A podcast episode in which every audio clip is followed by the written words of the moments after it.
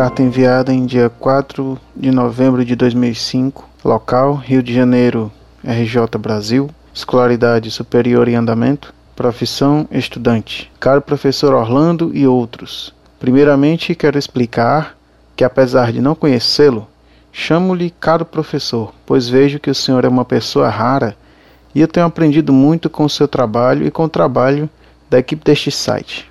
Eu admiro muito a franqueza, a racionalidade, logicidade e até uma certa aspereza com as quais o Senhor defende sua fé. Isto nos passa uma convicção muito grande e legitimidade de sua parte. Tenho a impressão de que o Senhor sabe dosar de forma equilibrada dureza e brandura, repreensão e elogio, típico de um verdadeiro preceptor. Um mestre que não só diz o que tem que ser dito, mas que faz o que diz. O Senhor me passa também a imagem de um cavaleiro medieval, defensor da cristandade, um vassalo cujo suzerano é o próprio Papa. Lembro-me aqui da passagem de 2 Timóteo, capítulo 2, versículo 15. Abre aspas. Procura apresentar-se a Deus aprovado, como obreiro que não tem que se envergonhar, que maneja bem a palavra da verdade. Fecha aspas. Leio muito o conteúdo deste site e, como ainda não aufiro renda, não tenho contribuído para a manutenção do mesmo. Antes de escrever o objeto propriamente dito desta carta, peço-lhe desculpas, caso me alongue muito no decorrer da mesma. Gostaria de relatar-lhe sucintamente a história da minha religiosidade. Após meu nascimento, fui batizado na Igreja Católica, a Igreja de Nossa Senhora do Perpétuo Socorro, na pracinha do bairro do Grajaú, zona norte da cidade do Rio de Janeiro. A partir desse dia, nunca mais retornei à Igreja Católica. Meus pais não eram católicos, praticantes, eram só católicos, entre aspas. Pouco antes de se separarem, minha mãe converteu-se para o protestantismo e, consequentemente, eu também passei a ser protestante. Eu tinha só 4 anos de idade. Hoje são ao todo 19 anos de protestantismo e confesso que há realmente nele sinceridade de coração em servir a Deus, mas talvez de forma errada. Não digo de conteúdo, pois, para mim, a moral que vale para os católicos deve valer para protestantes, pois advém de normas de conduta pessoal e social tiradas suficientemente do Novo Testamento, o qual contém o mesmo cano, tanto na Bíblia Católica quanto na Bíblia traduzida por João Ferreira de Almeida. Mas como às vezes o vício de forma contamina todo o ato, por favor, professor, corrija-me se eu estiver errado. Durante 18 anos desses 19, fui informado de que a Igreja Católica era idólatra, adorava Maria e estátuas, orava em favor dos mortos, e que o Papa introduziu livros não inspirados na Bíblia e tudo mais que é arguído nas cartas enviadas a este site. Ocorre que, eu comecei a comparar o que estava escrito nas páginas sagradas da Bíblia com a doutrina seguida na minha igreja e notei o seguinte: coisas que estavam determinadas claramente nas Sagradas Escrituras não eram exercitadas ou eram de maneira secundária. Coisas que não estavam claramente determinadas eram exercitadas com prioridade. Porém, o fato de saber se algo está claro ou não nas Escrituras já é em si um ato de interpretá-las. Então passei a questionar não só a doutrina da minha igreja, mas também a interpretação que lhe davam. Vi que por causa da interpretação, cada igreja evangélica tinha sua própria doutrina. E eu andei pesquisando e visitei também outras denominações. Então, com isso, principiei a fazer-me, sozinho, diversos questionamentos, entre os quais: porque cada denominação tem sua própria, entre aspas, doutrina. A Bíblia admite várias leituras? Ou a doutrina de Cristo é uma só? Por que razão, quando pertenço a uma determinada denominação e digo que vou apenas visitar outra, também evangélica, sinto uma certa resistência? Porque quando se ouve falar que um irmão saiu de nossa congregação e foi para outra, comenta-se, abre aspas, o que importa não é a denominação, e sim continuar no caminho de Deus. Fecha aspas. Mas o que se sente na verdade é um sectarismo latente em cada denominação.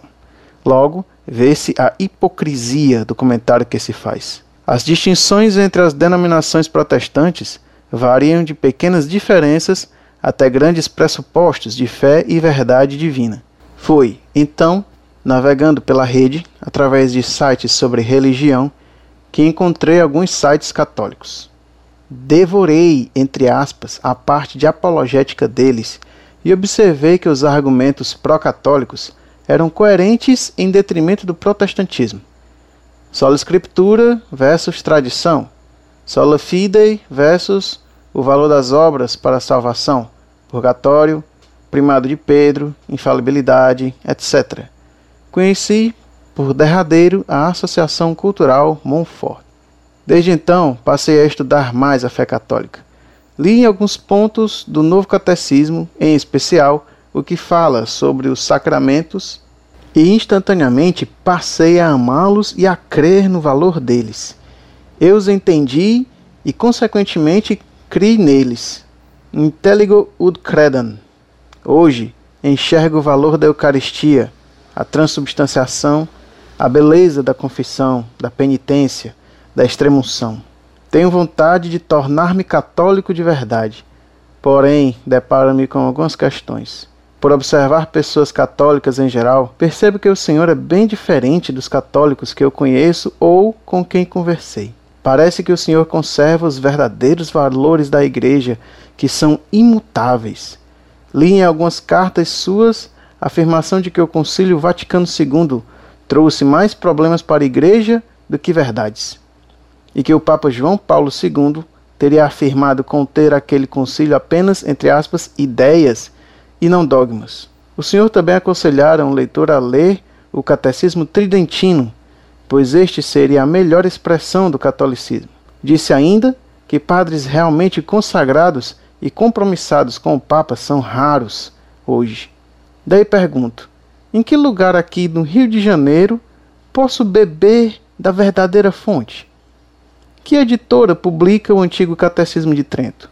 Com que padre eu posso conversar? Em que documentos da Igreja encontra-se os erros modernistas e relativistas do Vaticano II, para que eu tome o cuidado de não aprender errado ou até mesmo para que possa evitá-los agora, num primeiro momento? O senhor conhece alguma igreja aqui na cidade do Rio em que se celebra a missa em latim? Eu anotei os documentos pontifícios que o senhor indicou ao leitor na carta, aspas, orientação para estudo. Em relação ao modernismo e relativismo religioso atual, como era o Papa João Paulo II e como é o Cardeal Ratzinger? O que o Papa Bento XVI pensa sobre o Concílio Vaticano II? Agradeço-lhe desde já a sua atenção. Muito prezado, salve Maria. Agradeço suas palavras sobre o meu apostolado e sobre o modo de fazê-lo. Deus lhe pague. Claro que o fato de você me considerar seu professor só me honra, e que o tomo eu também como meu aluno virtual, desejando o quanto antes vir a conhecê-lo pessoalmente.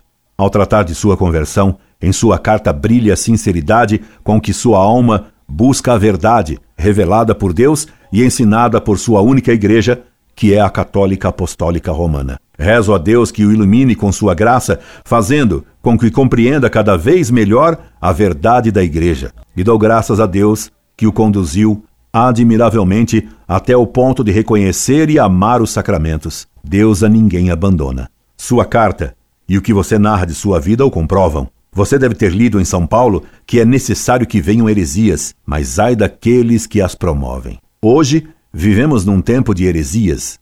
De Lutero veio o liberalismo subjetivista e deste, o modernismo. Para bem conhecer o modernismo, recomendo-lhe que leia com muita atenção a encíclica Pascendi, de São Pio X. Indo ao Rio, ou vindo você a São Paulo, lhe darei aula sobre a gnose, romantismo e modernismo. No site você encontrará algo sobre esses temas. O melhor catecismo é o do Concílio de Trento, chamado também de Catecismo Romano, por exprimir a verdade ensinada pelo Papa, bispo de Roma, a quem Cristo confiou o pastoreio de suas ovelhas. Que Nossa Senhora o guarde sempre, é o que lhe deseja este que se rejubila em ser tido como seu professor. Incorde Jesus Semper, Orlando Fedeli.